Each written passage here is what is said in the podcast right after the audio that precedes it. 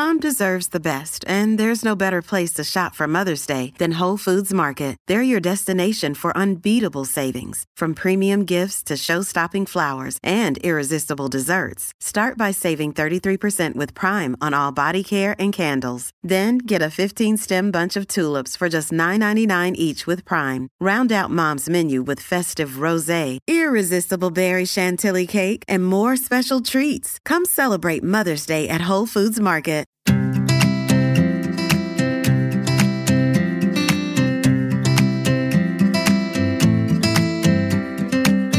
Hi, everyone, and welcome to the Deliciously Ella podcast with me, Matthew Mills, and my wife and business partner, Ella Mills. So, today, because it's January and it's that time of year that sometimes we can maybe do things that aren't the best things for us um, and get a bit intense about our New Year's resolutions, we wanted to, I guess, kind of do a little bit of myth busting, a little bit of clearing up and general conversation around why yo yo dieting, crash dieting, kind of really extreme things are not the way forward in January, and hopefully give you ideas to support and help you instead. And I just, before we dive right into it and introduce our very special guest, I wanted to start with a couple of stats which actually slightly blew my mind. They were higher than I was expecting them to be when I was doing my research. So, according to a YouGov poll in 2017, almost half, 48%, of those who made a New Year's resolution said that it was to lose weight. And then a further 31% um, of people said that it would be about improving their diet. And then these stats are even higher in women. But then the bit that's pretty nuts is according to a piece that I read in The Guardian, 95% of weight lost on a diet is gained back and then two thirds of dieters end up weighing more than they did before they started losing weight. So I feel like that's a good place to kind of ground in why extremes aren't the right thing. And to help us clear that all up, we've got the most brilliant nutritionist with us, Rhiannon Lambert. Hello. Thanks for having me, guys. Thank you for coming on. We're pretty excited about this episode.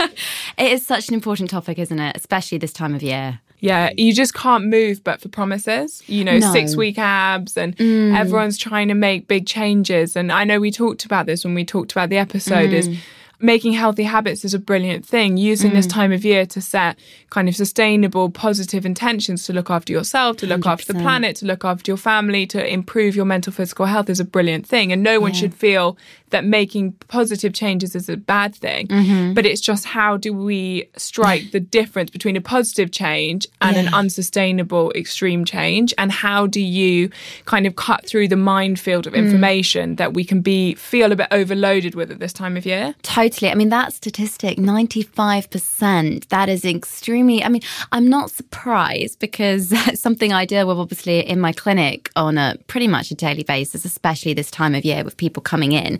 It's the regain of the weight again. It's because they're unsustainable. We're not looking at, um, are but crash diets also make you miserable. Like they of course they do. There can't be any fun just to starve no. yourself or cut out all the kind of foods no. you like to eat. And that's the problem. Fad diets they are not the answer, and there's a lot of science behind why they're not the answer as well. But I think the messaging out there is wrong. Obviously, we're going wrong somewhere in the country where these fad diets are the ones breaking through for people this time of year. They're the ones telling people, oh, you can lose a miracle amount of weight in a set amount of days. Whereas realistically speaking, the slower and long term weight loss, the better. And for some people, it might just be wanting to feel more happy and energized this time of year as well. And when it comes to taking things out, I want to think about what we put in. There's so much to take into account when people are on a restrictive diet. First of all, there's the malnourishment aspect. They'll be deprived in vitamins and minerals, more than likely if they're taking out a whole food group, especially. Is Sorry. it usually carbs that people take out? Okay. Is that, is that the is that the go to? Yeah, let's delve into the carb thing because it's really interesting. So first of all, ninety percent of our serotonin is made in our gut. So that's and just so everyone knows, yes, serotonin is what we need for happy our happiness, hormone. right? Oh yeah. yeah. If you hear the word serotonin, you want happy, happy, happy in your head. That yeah. is the happy hormone, and the remainder amount is coming from our diet. So we're looking at carbohydrate-rich items of food that contribute to that production in the brain just as much as an amino acid from protein, which are the building blocks of protein called tryptophan. If you put those things together, that's creating that happy hormone. But of course, if you're taking carbs out of the diet, you're not going to be getting much of that. You'll feel weak. And also because carbs are the brain's preferred source of energy. So glucose, if you know, you've heard of glucose, you can find it in your starchy veg. You can find it um, obviously in the complex carbs that we'll be talking about today, because not all carbs are equal. And it's not fair, is it? They are vilified, I would say. And also, I think one of the things that I come back to a lot is this confusion around what a carb is as Mm. well. Is it's people like say, "Oh, I'm cutting out carbs." and I'm like, "Are you not going to eat carrots then?" Mm. I know. Do you know what I mean? And it's actually, you, yes, I appreciate. There's like there's a big spectrum here, and maybe you feeling like you want to just kind of make a few healthier changes in January, and you want to eat less pizza, but you're not cutting out carbs because you're going to, you know, that's about the whole scale of which carbs oh. are, right? And, it let me includes tell you what- everything. yeah, and carbs do not equal weight gain. Let me just clear this up right now because to one molecule of carbs, you attract around three or four of water. So to a lot of people, if they look on the scales, which are not a good indicator of health, the number on the scales is not what you want to go for. That will result in a little bit of extra weight potentially because of the water retention you get with it to help the molecule even be processed inside the body. So it's just water. It's loss, water a lot of the time. But then you've got to look at our different lifestyles. If you have been very inactive, there's there's three different things to take into account here. There's the environment that we live in, the lifestyle that we have, and of course a genetic component too, which is why one size will never fit all and we are completely unique when it comes to our nutrition and what we need every day. But types of carbs, there's a big difference between the refined variety and the complex variety that we encourage more. You want more of that fiber, which comes from the whole grains, that feeds the gut. That's what we now know, which is essential for weight maintenance if you're looking at that long term as well. But those white carbohydrates, the refined type, they have a place too. You know, for some people, they're a really good source of energy. It's the two Qs quality, Yeah. which type? That you guys need. Let's say if um, I know you're both into your running now, so if we're talking about running and refueling, a white carbohydrate is very fast to be released into the body. Perfect for after a run. However, if like me, you're sat down a little bit more, maybe you want a little bit more of the complex type of carbs. So the type of quality you want is the whole grains with the slow releasing energy. So instead of going for white pasta, you may get some more brown pasta that day. And then there's the quantity, the portion size. And of course, we're all unique with that aspect too. And surely, again, it depends on what you're doing. Because if Mm-hmm. you're sitting at a desk for 12 hours, that's very different than if you're out and about all day walking around. Maybe Yeah. you work in, you know, Yeah. the fitness industry or something like that. Exactly. We are definitely in one of my favorite sayings, and I feel like I say it everywhere I go, but is you are as unique as your personalities because we all deserve that tailored approach. And this is where January diets go wrong because how physically can it be possible that one diet takes in those aspects the environment the hormones even your genes how can it physically know what's right for you And how long, from people you've seen or studies, how long do these typical diets last? And then how long does it take for the weight to then just come back on? So you've Okay. just kind of wasted the time anyway. Yeah. So I have some stats for you. So the British Dietetic Association, they were looking into this, and this is really scary.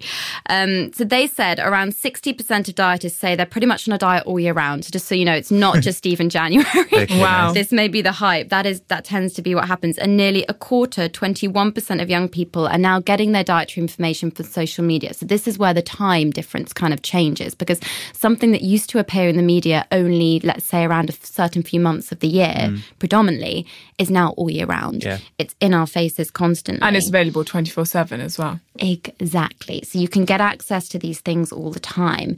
And then we're also looking at things like the weight gain afterwards. And they also said that a third of the people surveyed, this is in the British Dietetic Association, in their recent research, said that they ended up heavier than their original weight only weeks after. Oh Only my weeks gosh. after Yeah. really. Yeah. So the thing is, I think it's the unsustainable aspect. If you are depriving yourself of anything, your mind kind of flips a switch and all you can think about is the food that you're depriving yourself from. Yeah, it kind of gives long term health a bad name, doesn't it? 'Cause It it's like. Mm. oh, I tried to be healthy for a couple of weeks. I tried to lose loads of weight, hated it. And then they're no, like, so I I may as well be unhealthy. At least I was happy then. So you've just It's like- nailed it. It's that black or white mindset, which I talk about a lot. And I actually have a I have a TEDx talk on how to have a healthy relationship with food. And that is because this cycle of restriction, shame, guilt, binging, overeating, if you don't allow yourself enjoyed items occasionally, it will you can never keep that up for life. Yeah, but they weren't being healthy and losing the weight, which No. is which is which is the myth. But the other thing also, and I know again we were talked about this when we were talking yesterday, was just that there's this issue again as well that if you set yourself, it's like anything, right? You say, I'm mm. going to do this, I'm going to do mm. that, and then you don't achieve it, you feel like you're failing. And again, you've set yourself such an impossible task that of course you're going to fail. Yeah. You know, any human would. And mm. the reality as well is that, and be really interesting to hear what you think, is then the impact that has on your brain. Yes. So the neurology aspects, the psychology and nutrition work really closely together. And of course, as um, Matt's just said as well, with the all or nothing mindset, oh, I've blown out, might as well go and do whatever. And like Yeah. you just said, setting yourself up to fail. We're not approaching this from the right angle, first of all, but the effects on the chemistry inside are fascinating. So if you're looking, first of all, let's take carbs as an example, like we've said earlier, you're not producing that serotonin. That could also have a knock on effect on melatonin, which regulates your circadian rhythms and your sleep cycle. So you need serotonin to play an active role in developing this. Then your sleep is also affected as well. Not only is your mood going to be low, you're not sleeping as well. This then has another impact on the other pathways in the brain, which may compensate and you reach for things you don't want to reach for. And before you know it, this cycle is going absolutely haywire. And also hormonally, if we're speaking about hormone production, that then has a knock on effect because if you look at your, you should look at your body like a big uh, wheel. I'm actually gesturing with my hands here like the shape of a wheel. I love it. I, know, I don't know how else to describe it. All the cogs need to be in place to make that smooth exterior to keep the ball kind of rolling, keep the wheel rolling. And if you take out that one element, then nothing's going to work. Even things as simple as dehydration. You've really got to look at your diet on such a complex level because neurology is massively affected by it as well. And I see a lot with people that engage in disordered eating behaviors because one element I work with a lot is people with unhealthy relationships with food. It wreaks havoc on, especially for females, their menstrual cycle Yeah. If you're not providing enough of the healthy fats in the diet, because fat's another component that's often very quickly given up as well. Even It's though a there's a very confusing topic, I think, Huge. fat. And, Yeah. You know, there's obviously, you know, kind of quote unquote good fats and bad fats Mm. and what's good fat and what's bad fat. And then I think, you know, people are nervous of nuts or an avocado or Hugely. olive oil of th- and things like that. Yeah, I mean, we know that there are there's a we need fat basically, um, and I think there's a very unrealistic ideal out there still that exists. Even though we're embracing more of a health at various sizes now, we still have one painted ideal, and men suffer with this too, just as much as females. The pressure to look a certain way, but as women, you're meant to have more body fat. It's the way we're designed, and if you're not eating enough of the right fats, like you mentioned, the monounsaturated fatty acids, things like avocados, the polyunsaturated ones, rather than the saturated fats. The saturated fat comes from things like animal produce and cheese, those kind of things. And we're only meant to have 11% of our overall diet, according to the NHS, should be made up of those components. But when it comes to the good fats, they make the building blocks of hormones. Hormones are kind of made from fats. So, what you're doing by not eating and restricting is also having a knock on effect on estrogen production for females, which, if you don't have a lot of circulating estrogen, can put you at risk of bone, bone loss as well. If you're talking about bone density or bone mass. And you've got to think long term here. So, quick fix diets, you may think, oh, eight weeks, 12 weeks, that's it, that's what I'm going to do. Or sometimes a week, you know, these extreme things. That can have a knock on effect on your bone mass. It's crazy, isn't it? Exactly. Mm. The fact that you think, you know, I'm just doing this, but actually the impact it's having that you can't see and will see later on is huge. And the other, so I wanted to ask you about two things. So, Mm. first of all, the thing that always strikes me about it is kind of actually the issue I always see when you change stuff really drastically like Mm-hmm. that and you do something very, very strict is almost, I feel that obviously not everyone, but there, there's a, almost a part of our kind of culture that needs to relearn how to connect with food, how to eat, how Yes. to cook, how to take food as a celebratory, delicious, but also like nourishing, but still Mm-hmm. abundant way. And actually, instead of saying, right, I'm just going to eat half a I don't know, protein shake for oh, lunch, Oh, and that's it, or whatever it is. Yeah. Actually, learning how to connect with food again, how to eat, and that to me again seems like something that you could then carry on for the rest of your life, Exactly. rather than something that you just carry on for two minutes Oh. because you can't stick to a plan for life. Like you can't have a regimented approach for the rest of your life. It's just not possible. No, food should be a positive aspect of life. And that's something that's very, very quickly, you know, lost in terms of how we currently see food. Food isn't even just fuel, it's for society. You know, you go out, you celebrate with food Yeah. just as much as you commiserate with food or culturally or religious reasons. It's it's a huge factor and we have to learn to develop this healthy relationship with it. We're not eating mindfully either. We're, we're eating with technology and distraction and screens. We're not acknowledging what is right in front of us.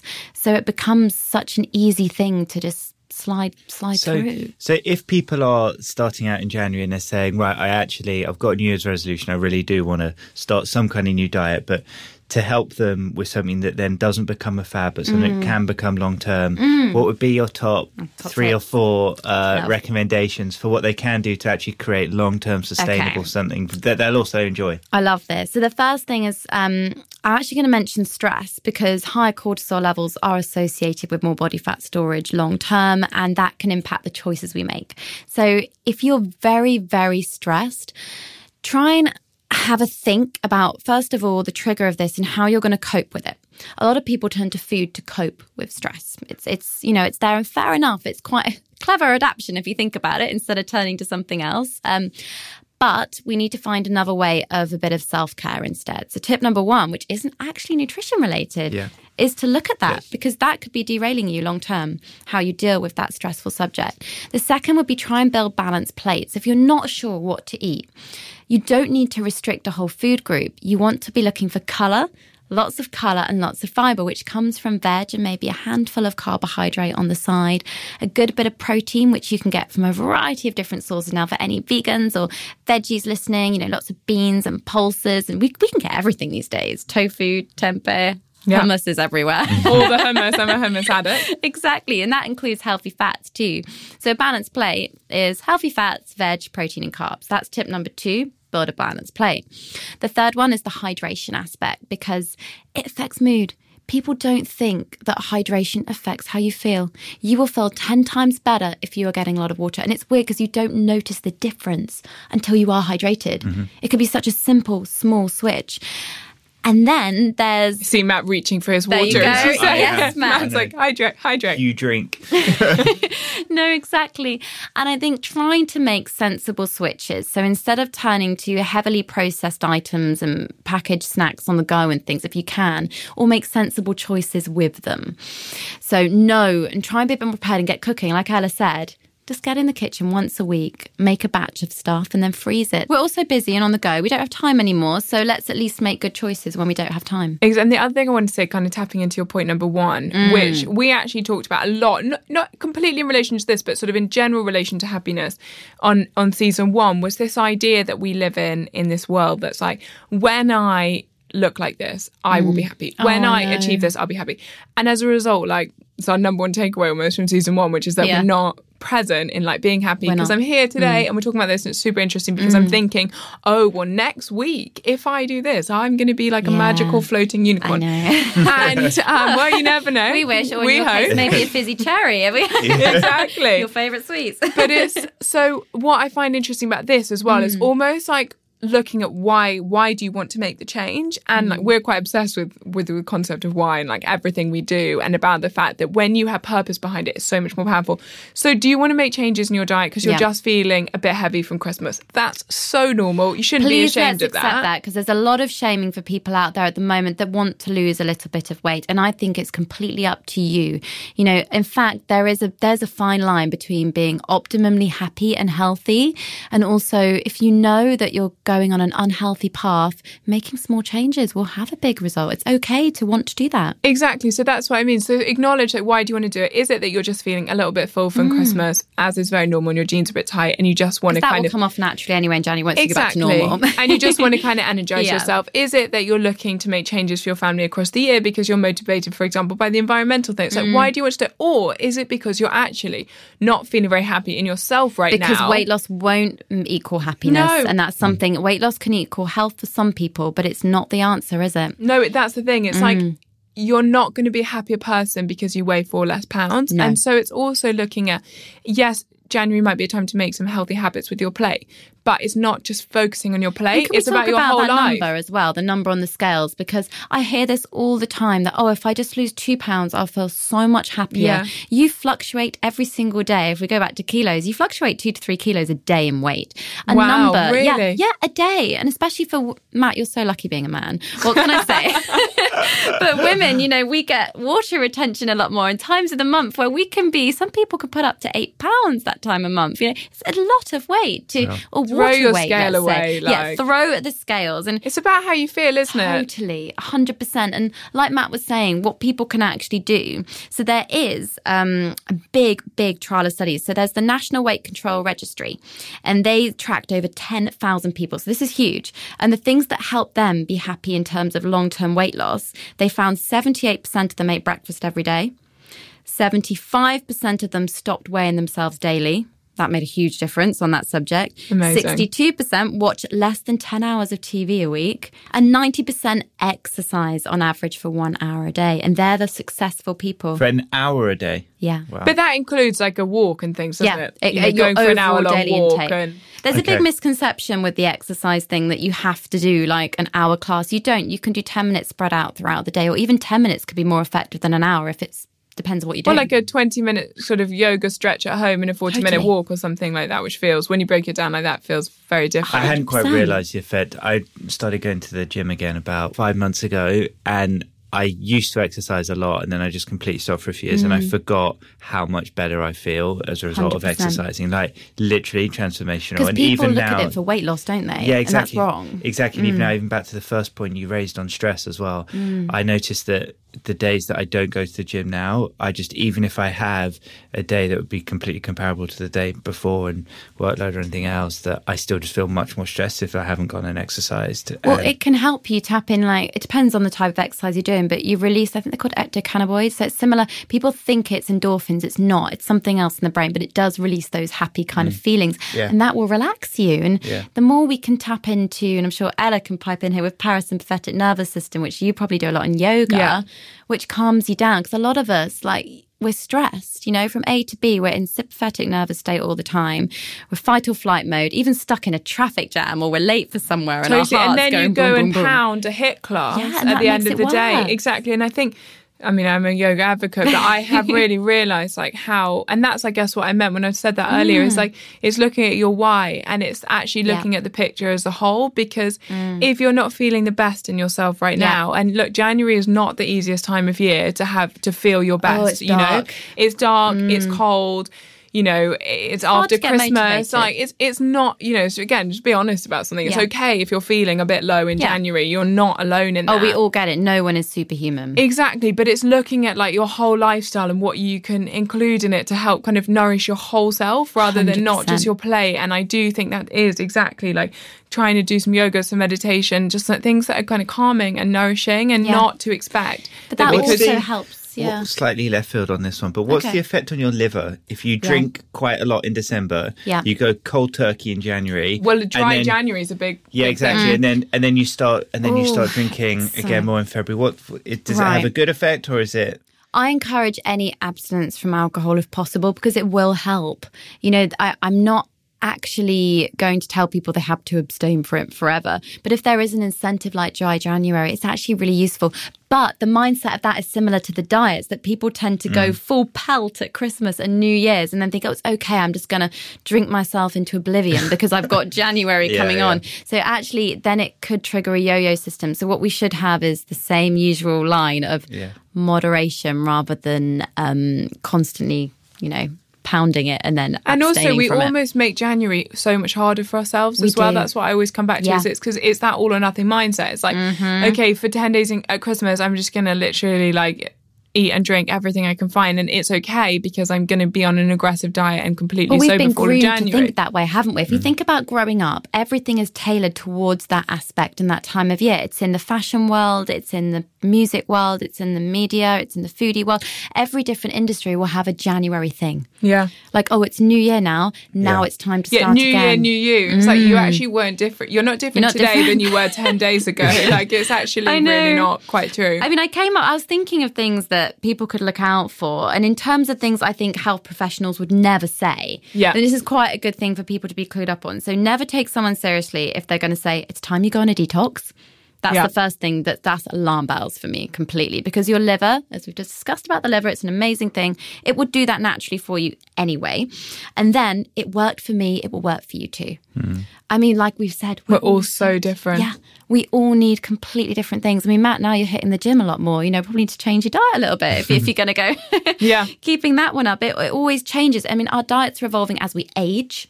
Because our brain's evolving, our body, our muscle mass, our bone density, everything changes as we age. And you're actually meant biologically to put on little bits of weight as we get older, which is another contradictory thing because we always feel we should be the same weight our entire lives. It's not actually evolutionarily supported. Yeah. We all have a set point, which we can discuss a bit That's later. good to know. Set point. Yeah, I'll remind Ella of that as I get a bit porky in our older age. I like to call it winter plumage when it's in the winter. a little bit of, bit of comfort factor. And then the other one would be, are you eating enough superfoods? And to be honest with you, all foods are super. So it, putting one miracle on one item of food, and just because you're having blueberries every day, doesn't it's not going to make a difference. to what you have in your overall diet. We hear that a lot. Yeah. It's like, what's the one thing I should do? And it's like, there is not one thing. No. Like, you, and also the re- the thing I see a lot with that as Mm. well as people is that you read about. Like, I mean, kale was the thing a couple of Yeah, years it ago, was, wasn't it? And yeah, obviously, yeah. like Beyonce wore her kale jumper, and like, we were all about kale. And you couldn't move but for kale chips and all the rest of it. Now I hold my hands up. I like kale very Oh, much too. Actually. yeah. Um, I do like to massage my kale with tahini. Oh, I love a massaged kale. I I know, yeah. very good. But it's also okay if you hate kale. Yeah, You know, totally. Yeah. um, and Doesn't make you actually, like, unhealthy. guacamole also a vegetable, which I always Okay, say, like yeah. Mm. you know, cinnamon roasted chili sweet potatoes, also Yeah. a vegetable. And so it's also that sense, as you say, that we get really fixated with we need this one thing, Mm-hmm. we've got to have this one thing because it's so good. and they think it's uh, that healthy doesn't taste good. So whenever I give lectures, so I go to a lot of universities at the moment. I was in Bath the other day, and I have this kind of diagram on one of my lecture slides, and there's a picture of leaves and a picture of a burger and chips. and I always ask them, like, which one do you think is healthier? And of course, they go straight for the leaves. Whereas actually, nutritionally speaking, that particular burger was way more nutritious than just a pile of leaves with nothing in it, but maybe two olives and a few slices of tomato. And you're So, going to feel yeah. so sad Yes. after you just eat a plate of Yeah. limp lettuce. And also, you know, if people are doing veganuary or they're kind of joining us on Yeah, plant, yeah. doing a plant based January as well, then it's also, I think this is exactly the right moment again to come back to that concept that, you know, awesome to increase your plant intake, but please, please, please do not think that we're trying to make you eat rabbit food. Like that is No. not what it is. And I think we should discuss plant based eating because we know now that we do need to be reducing our animal consumption and our dairy consumption for the environment. Doesn't mean you have to give it up if you're listening, but just increase the amount of plants you're eating. That's what we mean by plant based is get more veg in. And because people don't see veg as being tasty Exactly. or cool. And like you said, a plate of leaves. They see plant based as a plate of leaves. Yeah. Actually, if you go to Alice Deli, or, you know, I'm trying to cook more stuff, it's the most delicious, tasty food in the world. Totally, and it's all about Yeah. loads of flavor, loads of texture, Uh-huh. and never feel like you have to have something you don't like. I hate crudités and stuff like that. Like they're I my hate worst celery. thing. Can I just say, I hate it. I Ella can't do it. started having this celery juice I every saw, day. I This know, is her new. controversial right there. You're not claiming it does anything magical. It's just something you enjoy. Yeah, I just I think it's actually it's, you know this is a really good moment for it actually Yes, because okay. I think it's really an interesting example of the something works for me so work with you concept, but Mm. also the confusion that something can cause. So for me, Totally. I will hold my hands up and say I saw it online. I've got I've got quite a few friends who've Yeah. done it, and they've said, Yeah. "Oh, I, I actually feel really good doing it." Great. So I was like, okay, well, why not try it? Now, the difference is if you want to try something, that's okay. Again, Mm-hmm. we've got to be allowed to try different things. But please, again, do it in a sensible way. As you said quite rightly about it the other day, it is not a replacement for breakfast. No, if you want to wake up and drink, you know, some green juice and get Good for hydrated you. first thing in the morning, Yeah, that's cool. It's not a bad and you're thing. Mm-hmm. feeling good on it, that's awesome because there's nothing negative about it. But what is negative is when you feel like these special things need to come in and replace everything else and you become fixated with them. I know. And that's the really challenging But balance that we need to strike. great. I mean, you've noticed big. Yeah, I feel uh, really, really good, good. doing it. Yeah. I feel really good it. doing it. But I think what But you're I not mean- promising everybody out there that they'll feel great doing it. That's the difference. You're doing it because you've enjoyed it. You're not out there telling the world, Yeah. go do it. Because it worked for me, it will definitely work for you. Exactly. But there's exactly so that's the thing that I always find challenging in terms of the balance to strike. You know, some people think adapt, you know, adaptogens, for example, like do, medicinal yeah. mushrooms, make them feel amazing, and I definitely met lots of people do it. Yeah. But then other people are like, oh my gosh, it's so much. So again, if Mm. you want to try, it, try it. But again, using these things in sensible ways rather Yeah. than getting rid of everything that's come before Oh, I know. to replace it with something that feels a bit. I think it's almost like we're trying to shrink our diets. It's a very funny thing. We're always thinking about let's eat less, let's eat less. But if you get you keep the diet and add these extras in. Exactly. You're bulking up the fiber content, which we know helps with fuel. If you're thinking about weight loss because it's January, that will help you. You Yeah. need more fiber It'll in your help diet. you poo more. Let's just be honest Yeah, about let's what it just does. get it out there Yeah. because It'll help that morning poo, and we all know that poos are good for us. and and you'll be more hydrated because if you are going to drink something like that, it's 95% water. So Exactly. at least you're getting water in your system. and that feels good. Yeah. So I think, yeah, the whole dangers out there. It's when it's not an evidence based method and people are perhaps saying, so a lot of the January cleanses I see in my clinic that come in, either intermittent fasting, people are uh, just Can you just tell us a little bit about skipping meals and intermittent fasting? Okay. Um, I think it's been jumped on a lot recently without enough evidence behind it, like most things that get caught up in the media. Um, at the moment, we know that energy in, energy out, if you do eat less and you skip a meal, it might help with weight loss. And for those of you out there listening that don't get hungry in the morning, that might be a good lifestyle choice for you, but only if you eat really well at lunch and really well at dinner and some healthy snacks, because otherwise you may not be getting all the nutrition you need over a day. Yes, you're saying because actually malnourishing yourself Yeah. is a really negative thing for It the is. long term. It's not a good mindset. And for a lot of people out there, any meal skipping could trigger binges later on and an unhealthy relationship with food. The studies are only done on rodents. We don't, I mean, they did the first human trials, I think, this year. Just gone, so 2018. And we're waiting for results with that because there's a lot of claims out there that it helps with cellular um, repair and growth, and some pretty big claims that are Yeah. coming out, particularly from Surrey University, I think, is where they're starting to investigate all of this. But ethically, for me, as a registered health professional, I will not be advocating this as an option for the majority of people out there because we know that breakfast eaters maintain a healthy weight for a long time. With the research is there. They then don't get hungry till lunch. It can be a really good energizing start to the day. But it stops you also fixating with food. And as we said Exactly. earlier, like we've what Yeah. we also most people desperately need to do is almost fix their relationship with food, create that positive thing. So if you don't eat breakfast, you're constantly probably looking at your watch like, Yeah, oh, I'm hungry. can I eat? Now, if you wake up one day and you're not hungry, Fine. that's totally some different people out there can do that. Like I know some people that just don't have an appetite. I have some clients it suits them to eat at eleven or twelve, and they're Yeah. fine. But for the majority of people I see, so I think this is. I think everyone has a relationship with food. Every single person has one. It's developed in childhood. It's what your mum did, what you did every weekend as a family. How you see it is unique to you. And that creates problems. And for the bulk of the population, as we said earlier, we've lost touch on how to eat for what works for us. So skipping meals will just exacerbate that problem, in my opinion. And can I ask one more question, which I feel like taps into that as well, is because I think it could be really helpful, is that sense of the importance of balancing your blood sugar for your mood. Yes. Okay. So the blood sugar roller coaster is something that I find a lot of people, especially if you're busy, especially mums, um, people working in banks or in the city, or you're a teacher or something. If you are skipping meals, your blood sugar tends to get a little bit low. And you end up craving or reaching for fast, high energy items. Often those will be the croissants, the carbs, the sugary things, because or even caffeine, because you want a hit. You want something that's going to lift you up. The problem with that is you then create a spike in blood sugar levels, which will then crash again pretty quickly. So I call it a roller coaster because for a lot of people out there, if they're skipping meals and they've not eating, they're not eating balanced. They're not having your balanced meals. plate. Yeah, they're not having their balanced plate. the balanced plate will keep your blood sugar levels pretty steady. And also, we know that when blood sugar levels are up and down, up and down, it does mess around with our body fat storage as well. So it's not helping with that as well as functioning optimally. And we all have a set point. So if we go back to that yo yo dieting aspect that people do with skipping meals and sudden eating, once you lose a lot of weight, your body will never want you to do it again. You That's are so not. Yeah, you, it's not. If you think about it, common sense. I mean, we're adapted to survive.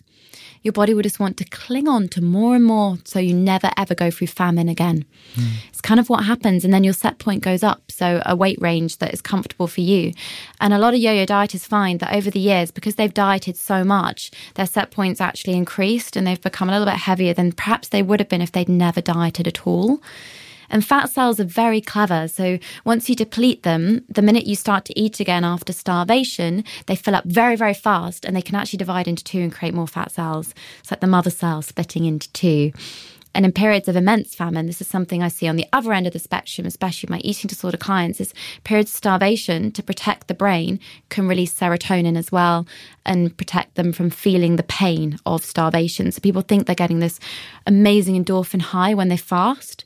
Actually sometimes it can be your brain protecting you from feeling the fast. Because it's actually damaging your body. Yeah. Interesting. It's so, so Isn't it interesting. fascinating? That's fascinating. But then the counter argument is we are meant to go through periods. Some people believe we're meant to go through periods of famine, then we're meant to eat. And, you know, that there's cultural reasons why people may fast, which is fine, you know, like Ramadan, That's things completely like that. different Yeah, though, yeah, yeah. because that's not It's about not a diet, your, it's a lifestyle. your personal Yeah. relationship with food. Exactly. So mm-hmm. I thought an interesting point to finish on Yeah. was it may sound obvious, so just bear with me one second if you're listening to this, but this idea that we are all built, as you said at the beginning, so fundamentally differently.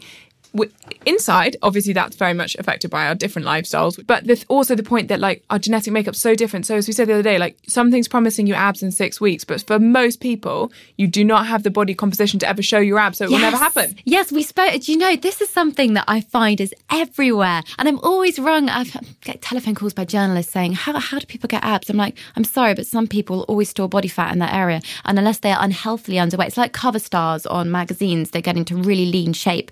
That is not sustainable, and a lot of the time they become so gaunt and malnourished, and especially for women, their periods stop to even look like that for one day." One day, and then they'll go back to eating normally. So it's just what you're the shape you're built with. We have to try and embrace different shapes. And not everyone's going to have a six pack. It's And under a layer of fat, and that's okay. yeah, exactly. And so it's Yeah. trying to do what someone else does to look like them mm-hmm. is a a bad way. You can't fat spot reduce fat. That's the that's the biggest thing. I get it a lot. Oh, can you help me lose weight in my legs? I'm like, well, if that's where you're predisposed to storing your weight, or if it's around your middle, probably be the last bit to go. If anything, it may not ever be the shape that you've got in your head that it will be. But on a positive note. We should be embracing these amazing different shapes and sizes out there because we're all pretty cool. And I just, I'm bored of seeing one image. Don't and then you, looking and then going back to the idea that then looking at the rest of your life and looking like why do I need thinner thighs? Like why am I not happy in myself as I am today? Now, I'm if you're just feeling yeah. a bit like you know too bloated and sluggish and you need some energy, that's a different story.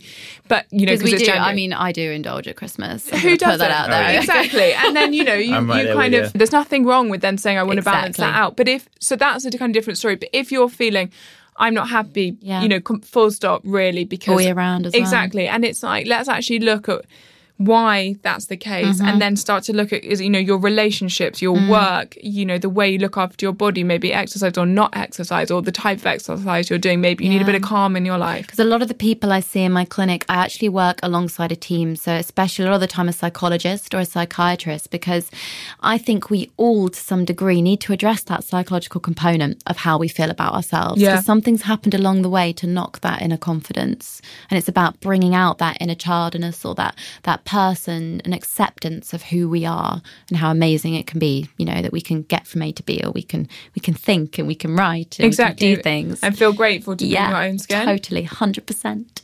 Amazing So, Rhiannon, thank you Yes. so much for coming on today. It's been really, really fascinating. And I think, um, I hope it'll be really, really useful to our listeners. One thing that we do uh, with all of our guests that come on um, is you just ask them what a daily practice, routine, um, Mantra, saying, saying. um, that they that they live by. What is it for you?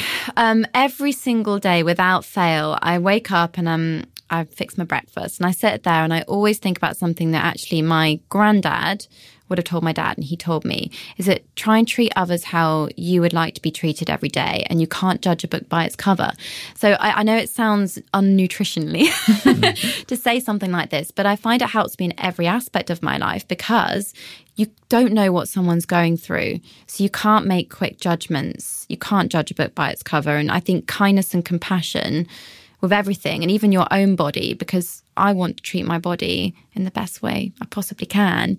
And actually nourishing it and eating a variety of foods for me is how I would want other people to be treated too. And I'm waffling a bit, but No, but basically that that's how I feel because you just don't know what someone's going through. Posted, and there's also a lot of interesting research showing that when you do kind acts for other mm. people, it boosts your self confidence and your happiness as well. So it becomes this really brilliant cycle where you're making someone happy. In making them happy, it makes you happy. They're probably feeling better, so they'll pay it forward. Yeah. And it kind of, if we could all bring that slight sense of kindness, we're all compassion to human who we meet. beings and we're designed to be interacting with one another and i find obviously working on a one-to-one basis with clients and things that you everybody goes through a hard time and we need to be compassionate 100% Amazing. Well, Amazing. thank you so, so and much. if people want to find out a bit more about you, Oh, yeah. where will they find you? So the social media handles Yeah. are called at Rhitrition. So I kind of wor- I merged the word nutrition and my name Rhiannon. So Yeah. Rhitrition.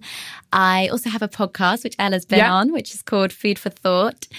And a book called Renourish, A Simple Way to Eat Well. And that's on Amazon and bookstores. And yeah, anyone can say hi at any time on social media. Amazing. Perfect. Thank you so, Thank so, you so very much. And if you enjoyed this episode, please do rate it, review it, and subscribe to the podcast. And we can't wait to see you back next Tuesday. Thanks, everyone.